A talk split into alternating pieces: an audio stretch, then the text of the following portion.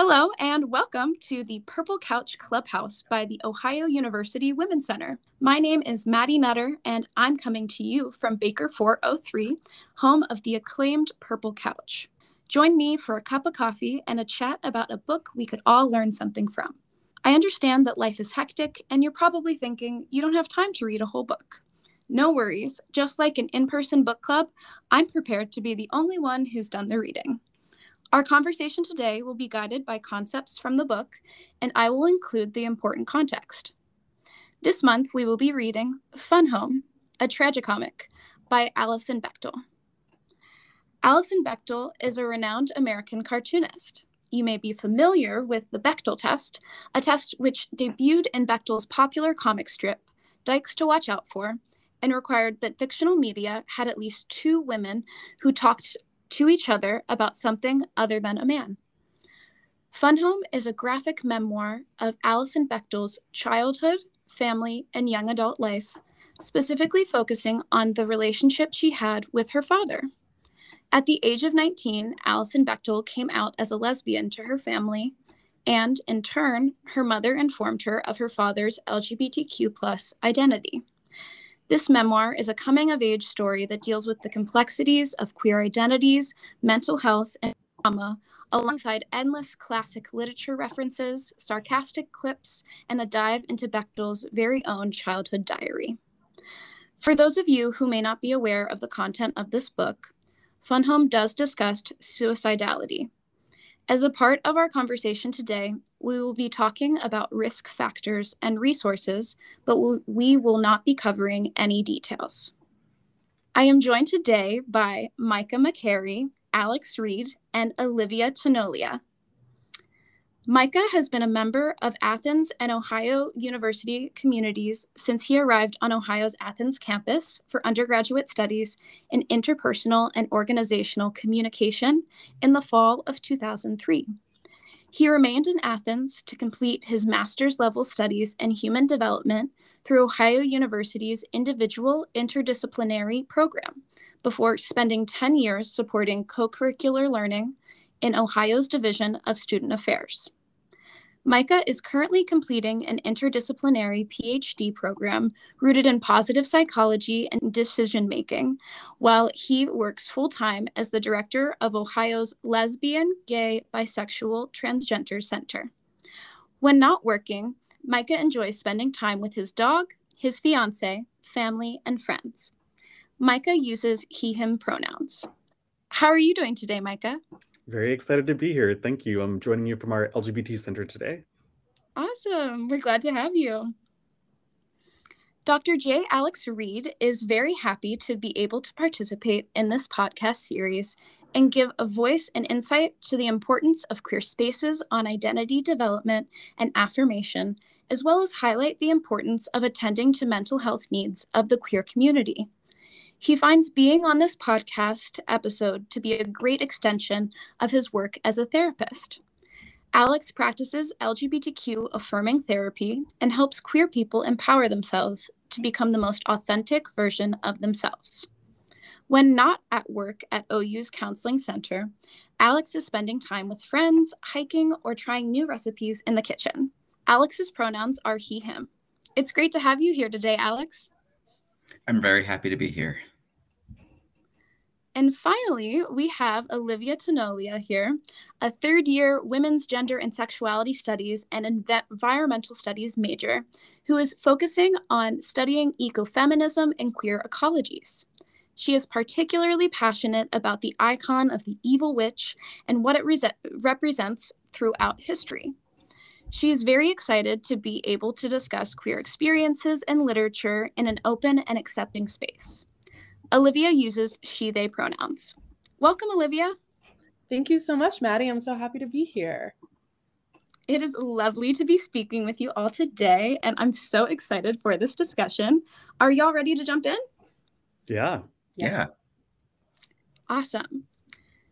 So, Bechdel recalls feelings of trepidation and sitting in petrified silence when joining a gay union meeting. Queer clubs and student organizations can be a great place for LGBTQ students to make friends and connect with people who have similar identities and experiences as them, but joining a new space can be often anxiety inducing. If you have been a part of a queer space or LGBTQ organization, can you remember what it was like the first time you went to a meeting? I know I can. I mentioned in the bio that Maddie read that I did my undergrad at Ohio University starting in the fall of 2003. And at that time, our main student organization was Open Doors. It's now called Spectrum Plus. But I remember meeting off campus at United Campus Ministry and uh, I needed to bring a friend with me to kind of have the courage to go in. So an ally buddy from down the hall was interested in checking it out, and that made walking through the front door the first step easier. And then, uh, then feeling kind of overwhelmed by the welcoming vibe was enough to like make us feel invited to sit down on the carpet with them and uh, do some rounds of introductions and we do a lot of the same things now in our lgbt center's physical space so it's kind of neat to um, see the significance of how the members who show up make the new members feel welcome that's amazing and i'm so glad you had an ally to come with you yeah i i actually when i first came to ou i didn't really seek out these spaces i think because i felt that same like petrifying um like all consuming fear in a way um especially because of um, I think that like the the focus on being very secure in your identity a lot of the times within queer spaces as feeling um, like you have to subscribe to a certain um, like name for yourself. And so i think um, understanding that like i didn't exactly have to have my identity figured out uh, to pursue trying to find queer spaces even if they were more um, informal not necessarily like through an organization but kind of hearing about um, just people talking about queer literature or getting a study group together of people who I knew were also queer and I knew who also had similar experiences. So, kind of going about it in a casual way that doesn't necessarily rely on those identities, I think really encouraged me um, and helped me to pursue other other spaces and other people that I knew I could relate to. That's amazing. Yeah. Well, as Micah said, my first um, meeting was also open doors. I went to graduate school here at OU, um, and it felt really, I mean, unreal at first. Um, it was a part of myself. I mean, I really, really wanted to explore, embrace, and connect with others for a really long time, but wasn't quite sure how. So I was really nervous and really excited at the same time. I was asking myself a lot of questions like, will I be accepted? How can I start to get more comfortable? when I've been keeping people out for so long and kind of avoiding this part of me. Um, but it overall was very validating, very liberating. And I knew it was a turning point that um, would definitely change my life for the better. Um, I went with a friend also another queer friend of mine who I was already out to, and she was also kind of wanting more of a space to connect. So we both just decided one day we're going to do this, and we went to Open Doors, and it was super positive, and um, we I, I didn't look back. That's so great to hear. Um, so my next question was going to follow up with what helped you build up the courage to go to a meeting, um, but I think that Micah, you and Alex touched on that quite a bit, and Olivia in a more informal way um, in finding that courage. Um, if anyone had anything else to speak to in that regard, I don't want to be redundant, but I also don't want to like ignore a space for y'all to discuss this. So if anyone has anything else they would like to speak to um, in regards to courage uh, being built up to go to a meeting, feel free to respond. I I think that um, like in the realm of trying to find courage to go to like a physical space to interact with people, it was helpful for me to find that community online first, um, not necessarily with people who like if they didn't accept me, I didn't know them. They they lived you know i don't i didn't know them personally so there was not nearly as much um fear. But just consuming that content and being part of a sphere of people who i know had similar identities to me in a very informal way just laying in my bed on my phone i think really helped me build the courage to see that oh i'm truly not alone and now i can go talk to people face to face and i can shake their hands and i can give them a hug and we can ha- like have that really important interpersonal connection but just starting that in a very disconnected way i think helped me really build the courage to do that. Yeah it's like a little gen z foot in the door that you got going there with Absolutely. an online community. Yeah. yes, definitely. That's so cool Um, all right. So our next question here, um, following up to this, is why do you all think that these organizations are a great place for LGBTQ students to connect with people? And this can be informal or formal LGBTQ organizations. Um, but what about this space do you think um, makes it a good space to connect with others? Well, I think the idea that you know that there could be already some shared identities maybe builds some sense of comfort. Um, you don't have to feel maybe as self conscious or prepared to explain yourself or explain your queer identity the way that you may in other um, settings. Um, and you get to keep building a sense of community while embracing yourself and your identity at the same time. Um, there could be also many opportunities for for personal growth and connection to whether that's simply connecting with others socially, bonding over common interests, or potentially, I mean, being together and being in a space to advocate for the queer community um, as a whole. I would have to agree. I love that the different student organizations we have, for example, at Ohio University, um, some informal, some formally registered, uh, they have different focuses. So um, I appreciate that if you're really looking for social support primarily, Spectrum Plus is really about that relationship building and uh, activities together of a social nature. But then you have a group like Allies, which is incredibly important uh, because it's calling people who are specifically wanting to learn about and practice allyship and have a kind of a support system, not just for friends, but for accountability even. I think that these spaces also offer an opportunity to kind of situate oneself in like a history of of queer culture in a way that um, you might like never have that opportunity to understand where this this group of people in this movement has come from and how this culture has developed and the very specific language that uh, queer people tend to use. And you get to ask questions and be very inquisitive about it and um, if you are queer, you get to see how you're a continuation of a sort of legacy. And if you're not and you're just there as an ally, you can understand how you can uphold this history. So I think that those spaces really um, offer that great opportunity. Absolutely. Yeah. yeah, the exchange of ideas and even like cultural materials like Olivia's mentioning. So even, hey, have you not heard of Fun Home? Let's uh, let's watch some clips from the musical, or um, hey, I have a copy of the book that you can borrow, or, you know, same thing with music and other forms of media. So I, I agree, Olivia. Yeah, those are great points, everyone. Um, so kind of building off of a little bit what Micah started to speak to, um, what are some groups on Ohio's campus, again, informally or formally, um, that you would recommend to students who are queer or questioning their identity? I can uh, share a couple of other examples that come to mind would be our outgrads and non-trads group. That's short for non-traditional, non-traditionally aged undergraduate students. And that has uh, not just the social support connection piece, but also a professional development component. So that's pretty neat. And one of the last activities I did with them as a doctoral student myself was a hike at Old Man's Cave. So it's sometimes nice to be able to uh, go off campus and do some of this bonding and explore other parts of Athens too. That's one that comes to mind for me. That's great.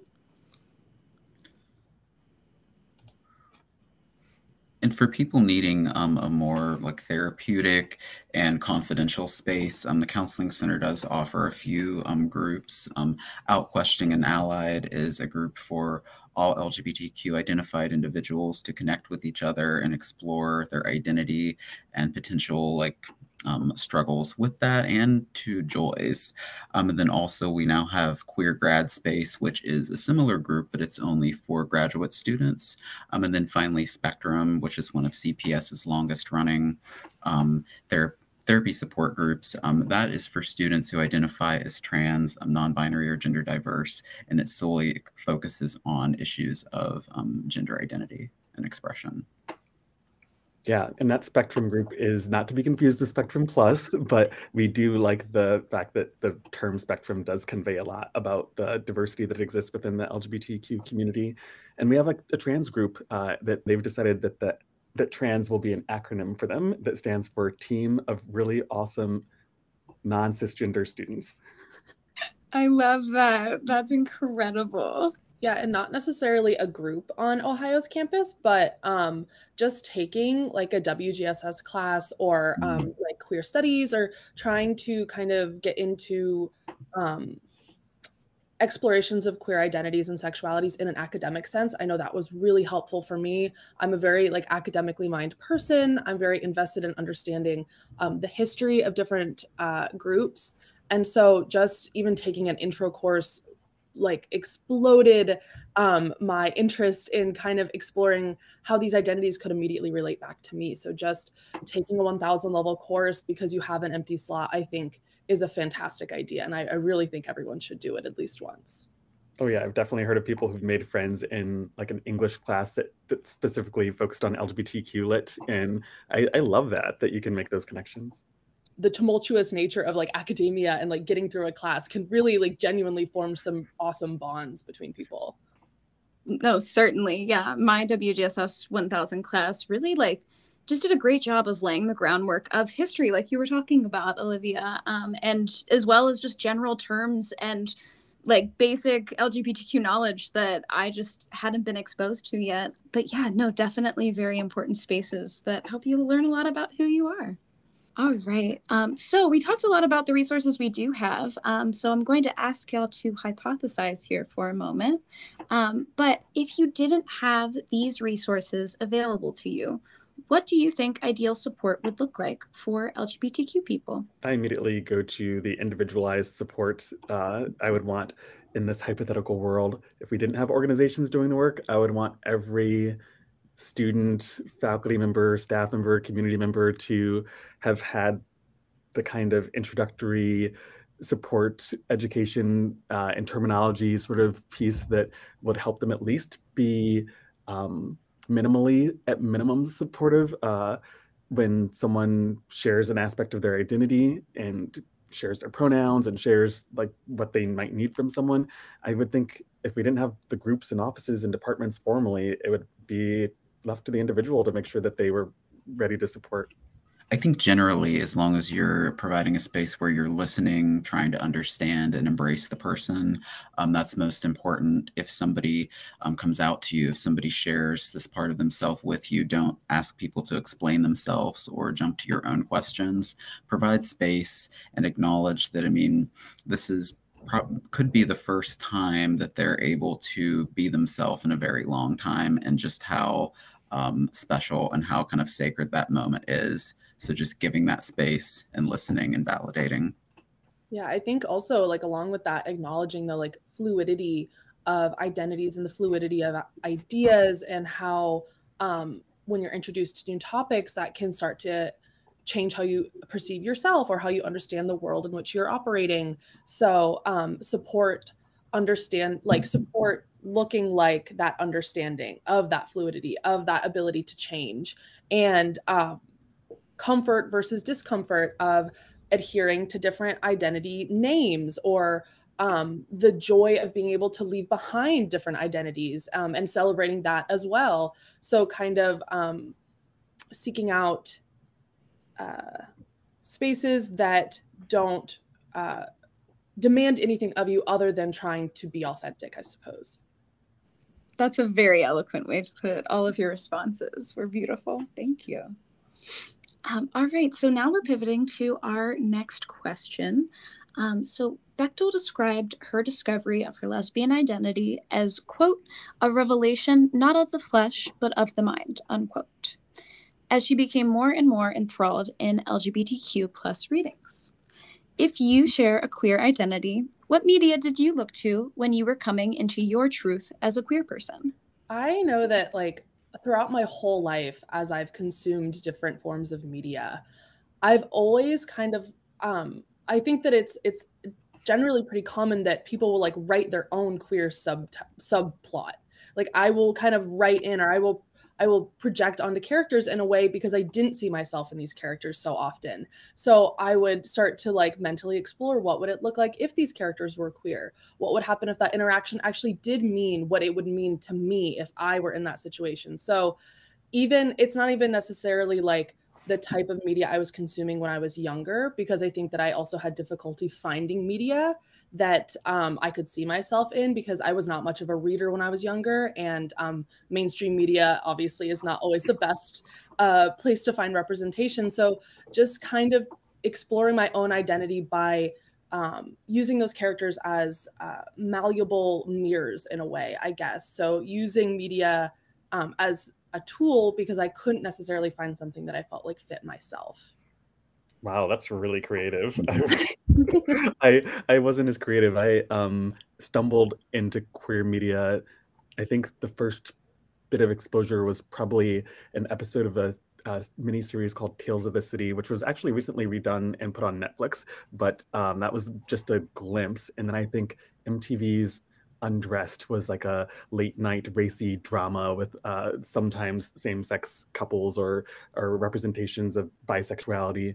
But honestly, um, I think it was the fact that I watched the soap opera All My Children for so long that I would occasionally like they always tried to do social issues and like oh my gosh the high school history teacher is gay and the parents are upset about it and uh, I'm glad that that one was on for 40 years because later they became the first soap opera to have a same-sex kiss uh, between uh, Erica Kane's daughter Bianca Montgomery and her girlfriend at the time. So it was neat to have like a a kind of high school lesbian and Bianca to grow up with. And then, uh, then I think it was really important for me to recognize that a lot of that queer media was very white and not uh, inclusive of that intersectional identity that I have. So now I'm so glad that it's easier to access me- more multicultural queer media like uh, RuPaul's Drag Race or Pose, and just getting to see um, that we've we've really grown, and I think that's something to be proud of.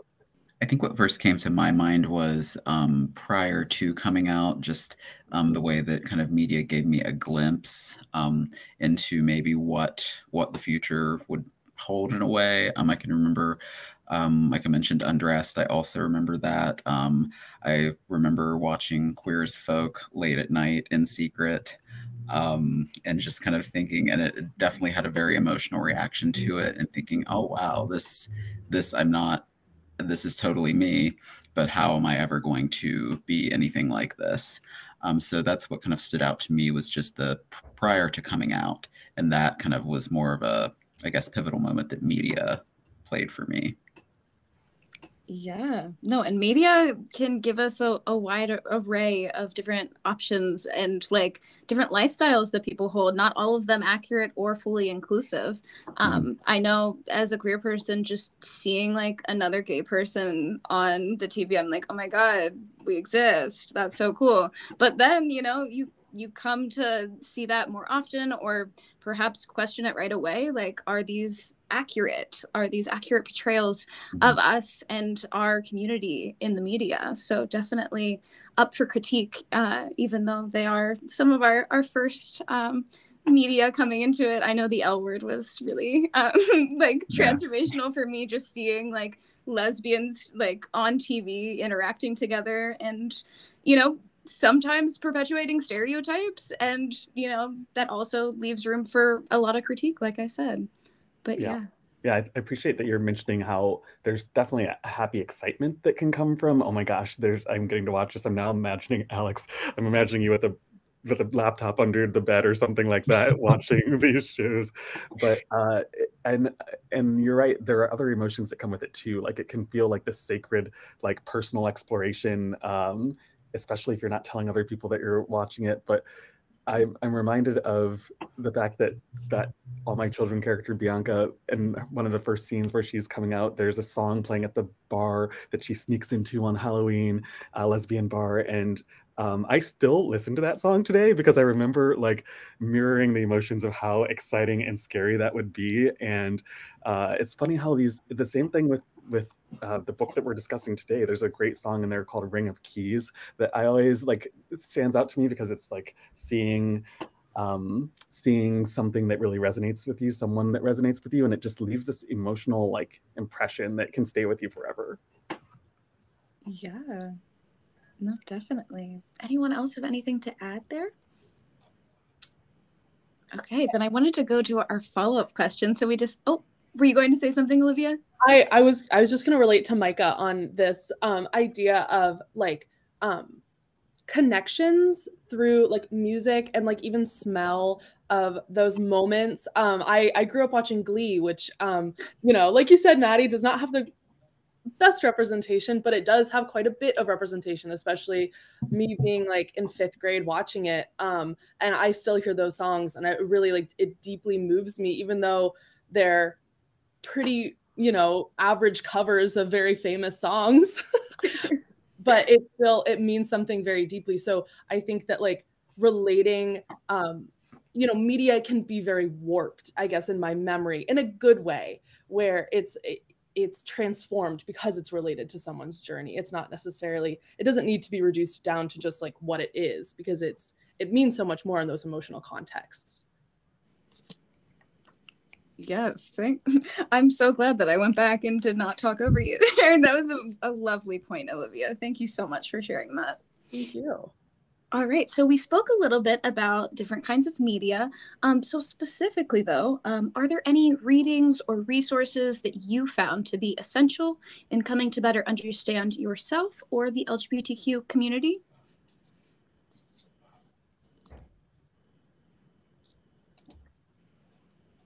I guess what I thought of here was when I really started to take a deeper look at myself and a deeper look at the LGBT community and wanted to understand it on a, I guess, a more academic level and a just a deeper level. And this was once I was in graduate school and out myself.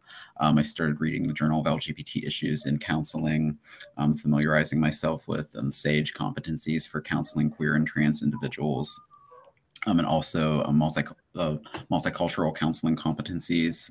Um, and then also any, I really appreciated any work by um, Dr. Kevin Nadal, um, who studied microaggressions in the LGBT community. That really gave me kind of a, a, better understanding that it's it's more than just, oh, I don't like this person because they're queer. There is so much more depth. There's so much more that needs to be understood and explored. I just feel like I had an educational seminar. Thanks.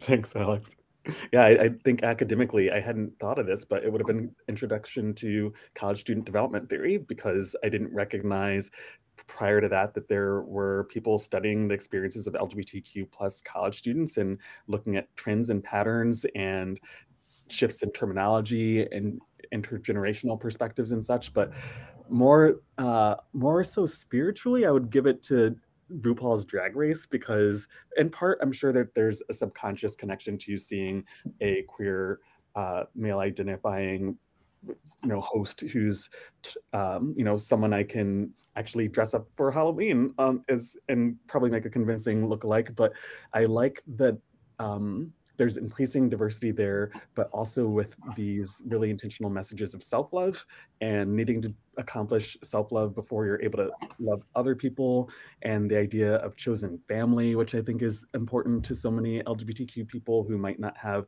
uh, strong relationships with the family that they were born into or grew up with.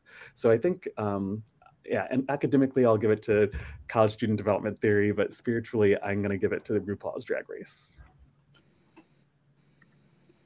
Yeah, my um my freshman year of college, um, I read The Gentrification of the Mind by Sarah Schulman, and it talks a lot about the AIDS epidemic. And um, that was really important for me as a very young queer person because um, obviously I'm not in a time that I remember uh, what uh, was happening, or I was obviously not alive. Um, so I think that media gives us a chance to relate to a past that I don't want to see buried and so, reading that piece, um, talking about the preservation of queer culture, um, along with the expansion and, and its fluidity, um, I think that was really important for me.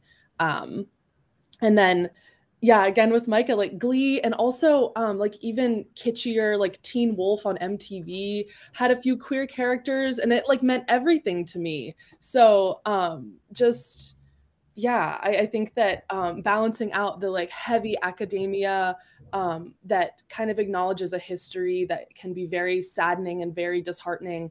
And then also these funny dramas that um, give characters that you can relate to because they're sarcastic or they're being dumb or whatever. So um, yeah, those two those two sides of the spectrum. Yeah, those are all great responses. Um, personally, I definitely loved looking to Grey's Anatomy's uh, queer uh, character. Um, oh, why can't her, her name is Callie. Callie. Callie, right? Callie Torres, yes. Yeah. Uh Callie, um, she came out as bisexual and then her partner was a lesbian. Um, and I remember just like living for that relationship within Grey's Anatomy when I was way too young to be watching it. Um, and then realizing that in a lot of queer media that like lesbians are just overlooked entirely. Um, not entirely, but like lesbians aren't often the story that like is being told there. Um and so when i like got the chance to like study more about wgss and stuff um one of my favorite readings is the woman identified woman from radical lesbians. Um and one of my favorite quotes is what is a lesbian? A lesbian is the rage of all women condensed to the point of explosion. And i just really felt that that almost it's like a rage inside you of like not being portrayed the way that you truly are that i'm sure like every queer person can really relate to. But those are definitely just some pieces of media that have been pretty influential to me. I remember patty stokes assigning the radical lesbians piece and changed my life forever. Um, but yeah okay thank you all for those readings and resources that you shared. Um, I just wanted to ask how did you discover more about yourself or more aspects of your identity through media? Um, and what has that process looked like up to this point? Like, where did you know where to turn? Hmm. I happened to get a book for um, a like elementary school graduation or graduation gift. So I was going into sixth grade, and an aunt gave me a book by Stedman Graham, who's like Oprah's partner or boyfriend, and he wrote a book for adolescents called Teens Can Make It Happen. And it's not a LGBTQ specific resource, but it has all these prompts that, that you are encouraged to think about, your values and your goals for life. And I remember at that time, as early as sixth grade, I had this fierce desire to be a father.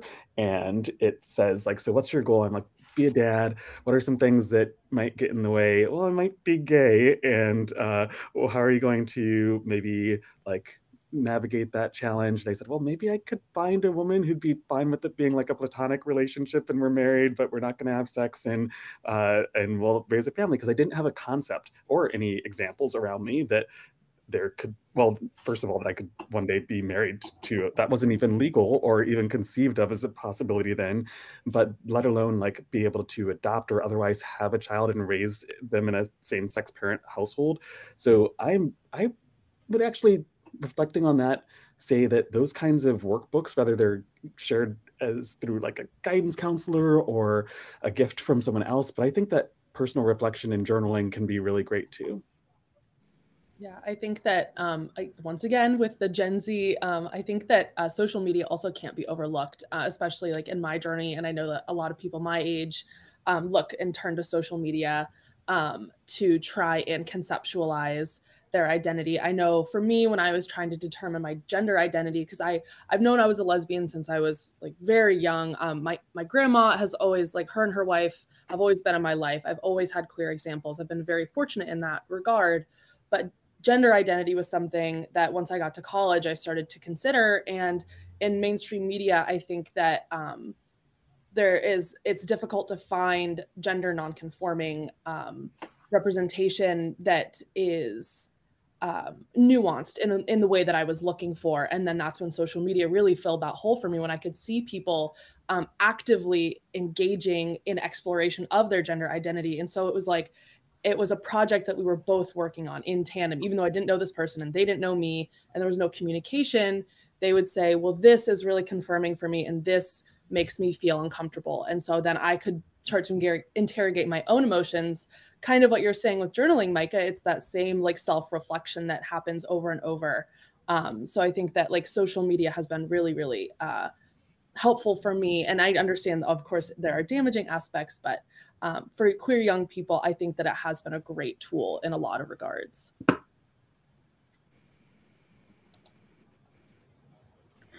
I think for me, it's just been no matter what media I've been consuming, whether it's I mean academic or not academic, I think that I found more kind of comfort in being myself, and it's okay to share myself and to share my queer identity and not have to keep it a secret, um, and that I don't have to mean apologize for who I am and know that I'll keep learning, I will keep changing, and it's still, I mean, I will be a work in progress. So, I mean, the more media I consume, I mean, the more I do kind of take comfort in that. Yeah, definitely. Thank you all for exploring that uh, question with me here. Um, we are now at our third and final discussion question here. Um, so Bechdel recounts her personal and familial struggles with mental illness, specifically her childhood OCD, as well as her father's suspected depression and alleged suicide. Bechdel also, in describing her family as an artist colony, added that they could also be, quote, even more accurately described as a mildly autistic colony, unquote. LGBTQ individuals are statistically at a higher risk for experiencing mental health conditions. What kind of barriers do you think arise when the stigma of mental illness is compounded with the stigma of LGBTQ plus identities?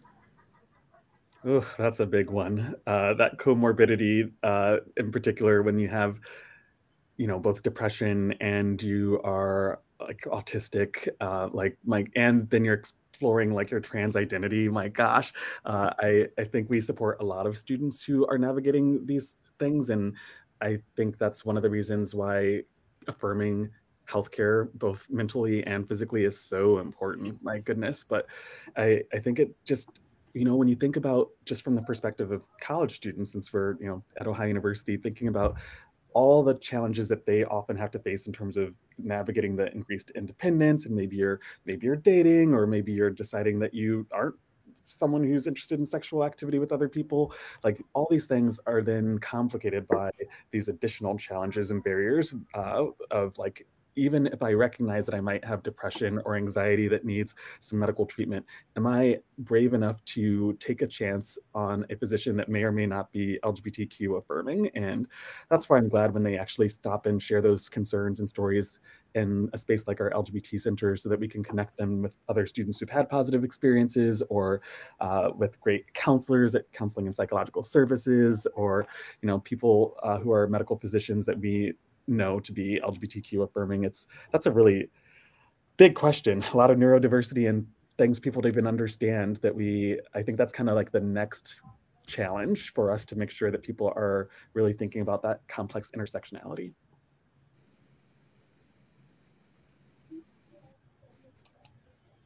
I think also there is, um, I think it's important to approach these kind of questions and these issues um, while resisting this idea of like layering or like identity on top of identity that need to be addressed independently and kind of um, affirming to these people that they are whole people in and of mm-hmm. themselves mm-hmm. and using that language.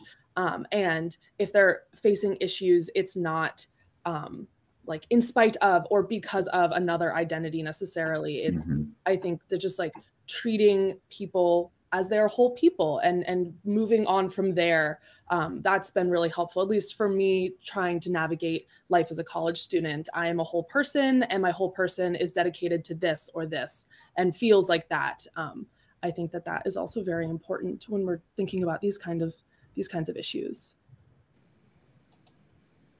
Yes, absolutely. I think that it's so important to acknowledge that, I mean, it can be a barrier for an LGBTQ individual to seek services due to fear that you may be pathologized because of your identity. And rather than acknowledging that, no, it's not because of this identity, it's because of the daily discrimination that you experience because of that identity and because of other people's biases and prejudice. Um, I think too another big barrier that can come up is just it's more internal, but just the idea that I have to stay silent and I have to learn to um, accept an unacceptable situation and not acknowledge and take care of my mental health, um, and um, also not feel that I can um, acknowledge my queer identity. I think too a barrier that can come up is if people aren't ready to come out yet, they may be they may fear that they could be forced to come out. They may fear that they could be outed to unsupportive um, parents that could set up even kind of a more dangerous situation. Um, so those are, I mean, all important, I think, factors to consider and real barriers for a lot of people. Um, and to, I mean, just when, if you're learning that you have to be less like yourself in any way, um, it can increase the risk of mental illness. So I think acknowledging that um, and so if somebody does come to you for help, just being aware of that, that it may not be so simple and acknowledging all of those factors can be really helpful. Yeah, definitely. Those are all such important points that y'all touched on. And actually, what you were just saying, James, leads up pretty well to our final question. Um, how do you support people when they come out? I know that this support can widely affect the mental health of LGBTQ people. Um, so feel free to share any personal um, advice that you have in this realm or just personal experiences um, if you've come out to someone.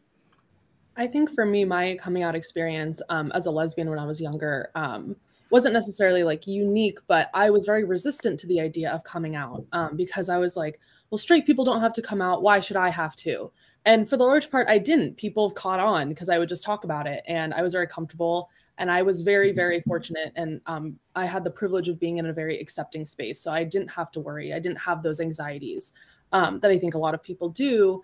But then in college, as I was exploring my gender and um, wanted to start using, I found that different pronouns fit me um, differently or more appropriately um, I did feel like it was important to come out because, of course, I can't assume that other people will know that I want that to change. And so um, I think that uh, I was met with a lot of excitement, and that was really affirming for me from friends. So, so meeting that that coming out with um, affirmation and excitement was really, really uh, exciting for me. They were excited that um, they felt privileged in a way to be privy to that information. And so that felt very good for me.